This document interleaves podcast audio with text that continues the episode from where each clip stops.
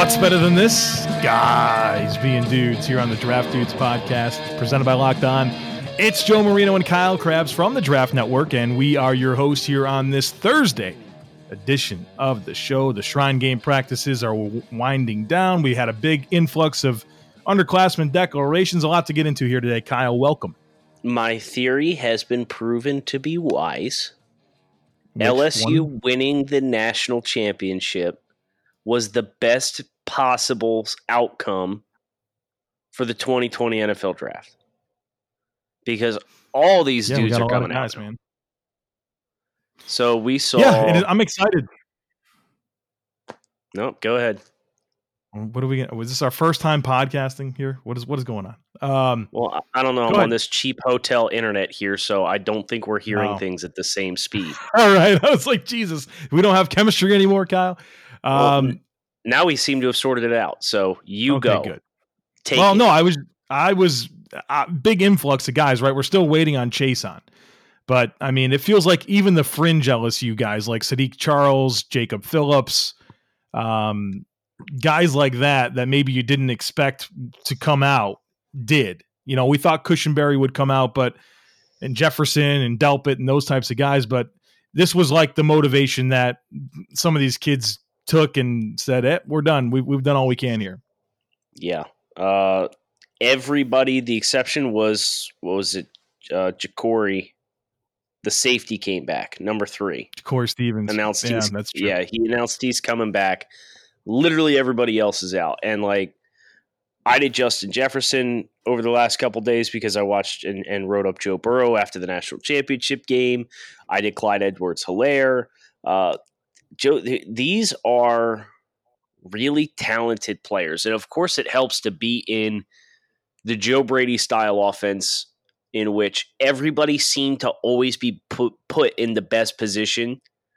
And so much of production and, and consistent production on a week to week basis is your coaches knowing how to use you. So Jefferson and Clyde Edwards Helaire may not have like the elite tools that some other athletes do Yeah. but they were given the creme de la creme of opportunities to showcase themselves.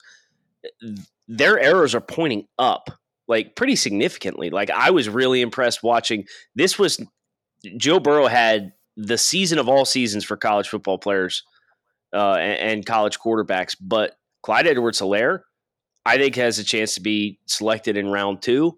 And Justin Jefferson, I think depending on what teams are interested in wide receivers and what they're looking for, could have a chance to be selected at the end of the first round. That that's what's tough for me about both of those guys because I, I almost wonder how much the the other talent at wide receiver, the other talent at running back, just pushes them down because just there, there's just not going to be six guys. There's not going to be six top fifty running backs. You know, I just I just wonder if there's a numbers problem here, where Well, where those guys don't quite get drafted as as high as their talent suggests they could.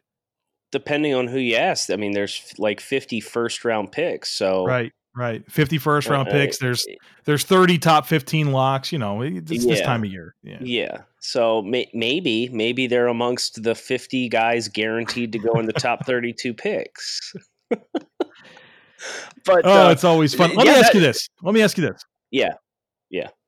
all right i, I want to ask you about lsu in 2020 it's not good. if i gave you if i gave you a range here if i gave you a b c or d in terms of how many losses they'll have next year. Zero to one one to two three to four or four plus or five plus excuse me. I'll take C, 3 to 4. yeah. Yeah i think That- that's I mean- pretty fair. just an astronomical amount of turnover to lose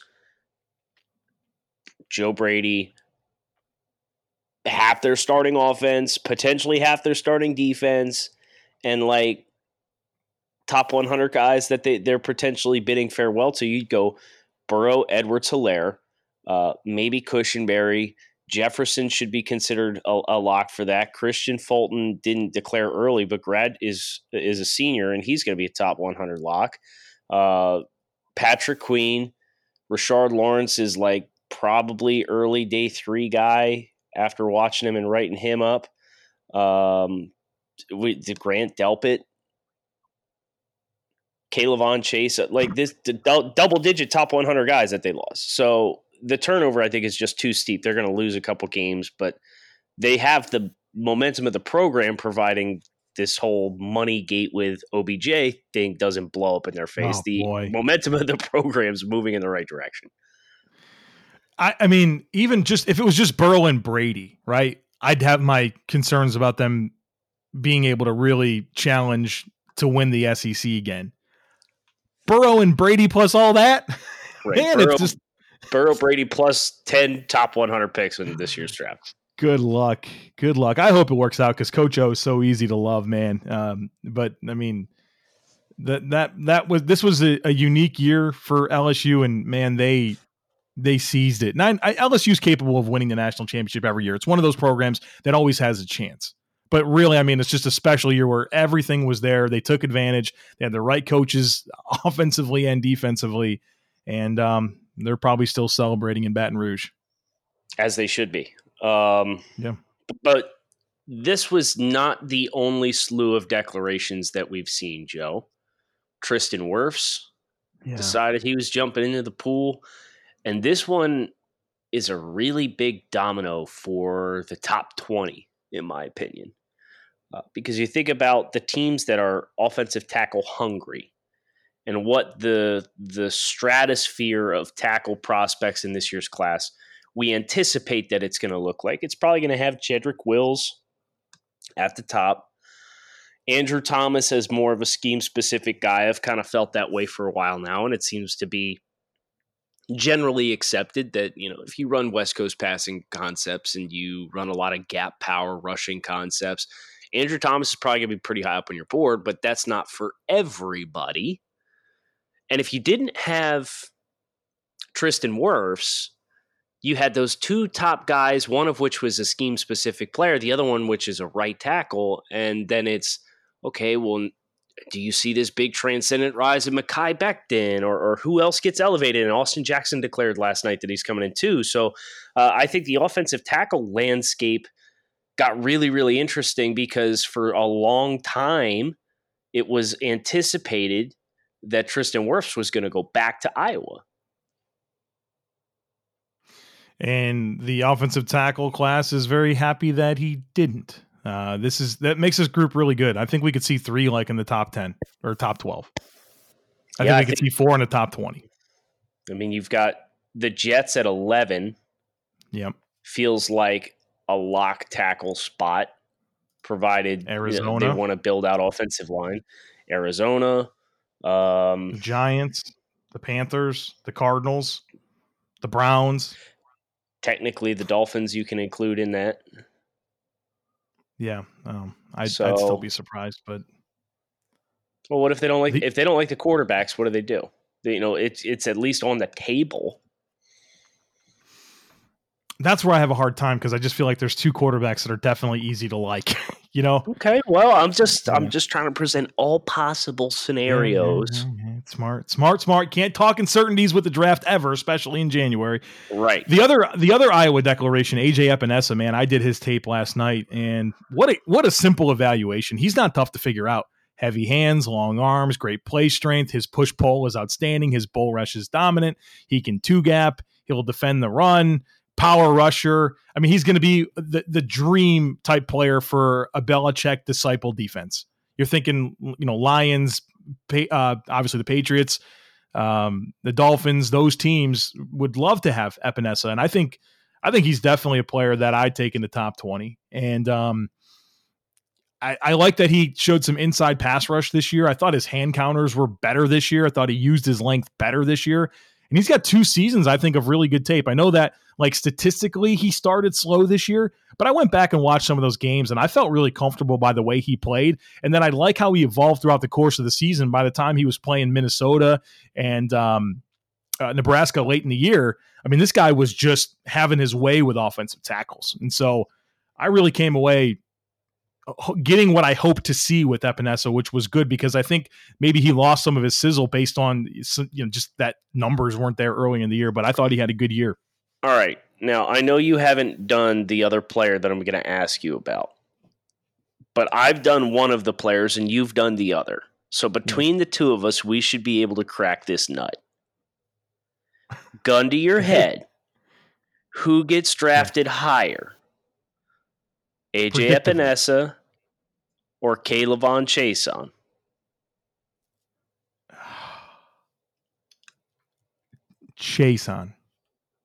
Chaisson. You think Chaisson goes higher?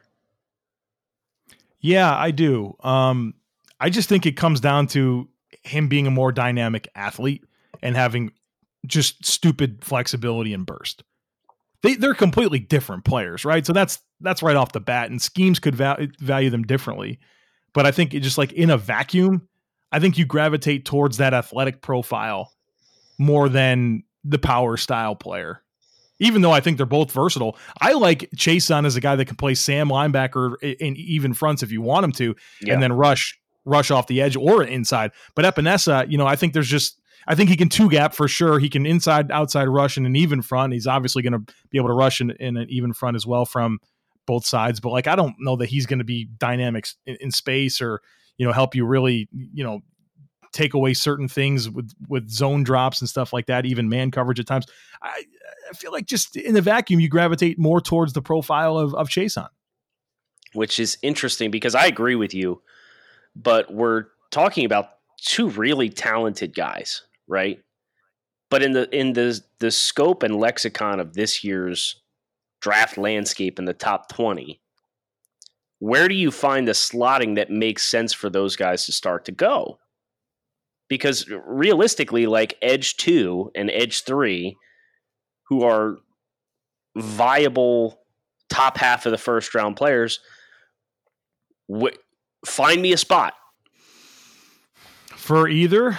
Um, yeah. I mean, I'm gonna have to stretch a little here. I mean, um, Arizona Cardinals, Carolina Panthers, the Jaguars, maybe the Jets, the Colts, Falcons. But all of the, all of the teams that you're mentioning, with the exception of the Falcons and the, probably the Colts, those teams are in conflict because you have comparable value players at, I would argue, higher positions of need on your roster. So right. that's where it gets really fascinating. Is, is like you're going to have to have a team that just absolutely positively loves one of these guys, or you're going to see them be available later than what they should be because yeah. of the talent that's elsewhere in the draft class. Imagine, I mean, that just doesn't make sense to me. Talented pass rushers that we we're having a hard time pegging. Like what? Well, no, no, it's it's because good rookie young offensive linemen are hard to find, and we've yeah, got like three guys that are super polished that are just going to cause this domino effect going through the top twenty of the draft order. And the quarterbacks, right? I mean, if you look yeah. at Burrow, Tua, Love, and Herbert, if those guys all go in the top twenty, then that pushes players down, and the offensive and tackles will push players down. Three or four offensive tackles, right? Yeah. If you want to, if you want to rope Becton into the end of the top twenty, if if you think he can get that high, uh, it, we've got several blue chip wide receiver prospects like the Derrick Brown, the, Okudah, Isaiah Simmons. Yep. So I mean, we just we just accounted for problem. We accounted for fifteen names right there. Yeah, it's, it's it's math. It's crazy math problem here. Joe, it's a great year to have three first round picks. Uh, I mean, I think it always is, but yeah, def- definitely this year, definitely this year, Kyle. Looking forward to your happiness. Uh, me too. Um, it's been a long um, time coming. What was weird is I actually this morning I for some reason I was going back and looking at some of the stuff I wrote in the past, and I I did an article last April about the history of teams with three first round picks. And what's interesting, I think it only happened six times ever in, in the history of the NFL. And then I didn't wow. didn't there wasn't there two yet last year, the Giants and the Raiders, right? Giants yeah, and Raiders just, both had three first round picks. It. Yeah. Baker, so Baker, Lawrence, and Jones. Mm-hmm. So, uh, and then well, the Raiders had Ferrell or furl uh, Jacobs and and uh, the safety John Abram. Abram. Do better than that, right? Well, let's give him time. Jacobs looked pretty yeah, good. of course. Of course. Yeah, they, everyone deserves time. But the history, I mean, like, go back and look at the history. Not every team makes those picks count. So let's see how those Miami Dolphins do. I have faith because it's a great class. You know, you yeah, you'd, you'd have to really reach for an individual trait, which teams do all the time, right? So let's not act like that this is a team that would be above that. You'd have to reach for an individual trait to just pass over what feels like in this year a really, really loaded first round. I mean, I'm I'm gonna have close to 30 first round grades when it's all said and done, Joe. I'm, ne- I'm ne- I never think get so. there. I'm getting there too. Yeah, I'm getting there too. Yeah. Fact or fiction, Kyle? All right. Yes. The Miami Fact. Dolphins. Yes, the Miami Dolphins. Yes, the Miami Dolphins make three selections in the top 32 picks of the 2020 NFL Draft. Three selections in the top 32. Do they actually make three first round picks? I think they I think they do. I think they should. And the math is possible for them to be aggressive and move up if they want to without compromising those three first round picks. So, my expectation, I, I wrote this last week for the Draft Network. Miami should expect to keep all three first round picks. And if they want to manipulate or move up the board for, for Tua or a quarterback or whoever else at whatever point, go ahead and do it. But you have enough capital that you can do so without compromising the three premier picks in your class in a class that has stupid talent that's going to be available at 18 and stupid talent that's going to be available at 26. Anything else here on these underclassmen, or should we talk a little Shrine game, Shrine Bowl? Uh, we could talk. Yeah, that I still I, I need to get my head on straight. They changed it to the Shrine Bowl, and I think I've gotten it correct twice in the whole week so far. But let's talk Shrine. All right, so uh, I mean, you're the guy, you're the boots on the ground, man. So what's the what's the big takeaways that you have coming out of three days of practice so far? Uh, if there was a guy really impressed me this week that I didn't expect to, it was Nick Westbrook, the wide receiver from Indiana. He's had day one was okay, but like the last two days of practice, he's been really, really effective with using size, winning real estate in one on ones, and uh, he's got good body control, good concentration, and has hauled in several impressive contested catches and catches down the field by using his size, length, and extension, uh, body control to adjust to the football. Uh, he's been a guy that's been a riser for me uh, that I've been really impressed with. Uh, the guy who, and I'll, I'll be interested to do this with Ben and Trevor, who are also down here. I think this is what I'm going to have us write about today. As Ben's sitting in the bed next to me and his ears perk up, flashing the peace sign. So I guess he says hi to the Draft Dudes listeners. Uh, one of the fun things to do at the Shrine every year is to take the guess and say, who on these two teams will be drafted highest in April?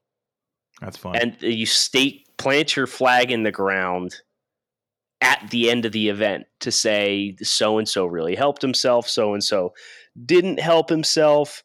Um, Khalil Davis, the the Nebraska defensive tackle, is a been a guy that Ben has just been oozing about all week, and he's right. He's been really, really good, and um, I think he has a strong case to make to be one of the earliest players drafted on this roster. I might lean Alex Highsmith, the the edge from Charlotte, who Joe, this dude looks like he came from NC State, not Charlotte. He is built really, really well, and uh, he's pretty fluid. Uh, a super productive player from Charlotte. Looks the part. He looks to be really, really disruptive. But I got two sleeper names for you, Joe. Names that Mhm. weren't really on my radar entering the week, but have proven to have really promising talents, and they're both on the East roster. Um, Aaron Parker, the wide receiver from Rhode Island, was really, really nice. Uh, do you remember KeeSean Johnson last year? I do. The Yeah, Fresno, State, kid. Yeah, he reminds me of Johnson for the fact that he's not super explosive. Their builds are similar, but he's so silky smooth with his movements and his route running ability. And uh, he tore people up in the red zone yesterday. He had two over the shoulder catches uh, and against the boundary in which he made really, really nice catches. Uh, he had a high point over Lavert Hill where he got to pluck the ball off of him. And uh, I thought all around Parker's been one of the more impressive wide receivers here. And then a quarterback, James Morgan from FIU. This kid's got a live arm. Uh, he's prototypical quarterback build. He's not super mobile, so he's not going to impress you with his legs or ability to get outside the pocket or anything, but he's got an NFL arm. So they went down and they did red zone work where it was effectively seven on seven. Ball was on like the eight yard line or something. And you watch the quarterbacks go through the drills, and everything's so condensed down there in the red zone.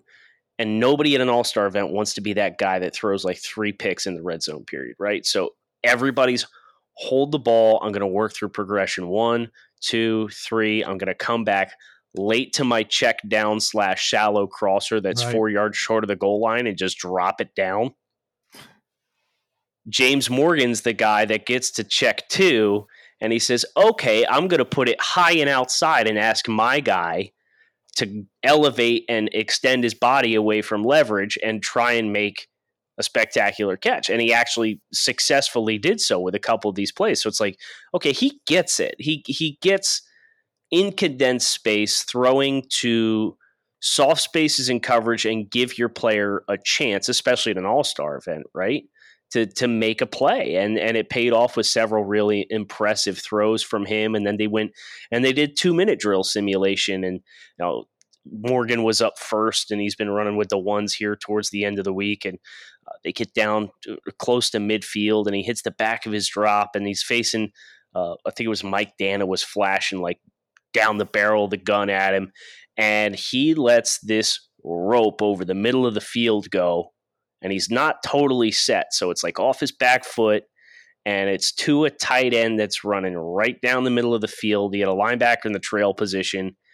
And if the tight end had the ability to adjust to the football, it would have been a 30 yard catch, but it was a really challenging throw. And like Ben and I were next to each other for that throw, and we looked at each other. We said, okay, yeah, like he's, he understands throwing to space.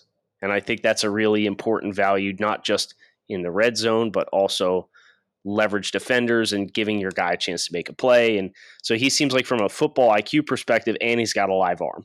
So James Morgan from FIU was the other name that jumped out as somebody who I'm really eager to watch and, and dig into his tape at the end of this week. We got kind of walkthrough practices today, but if there is anything of note, uh, we'll be sure we cover it tomorrow on the show. I want to thank everybody for tuning in, listening to the Draft Dudes podcast. I'm Kyle Crabbs signing off with Joe Marino. Hit subscribe. Come on back. See us again tomorrow.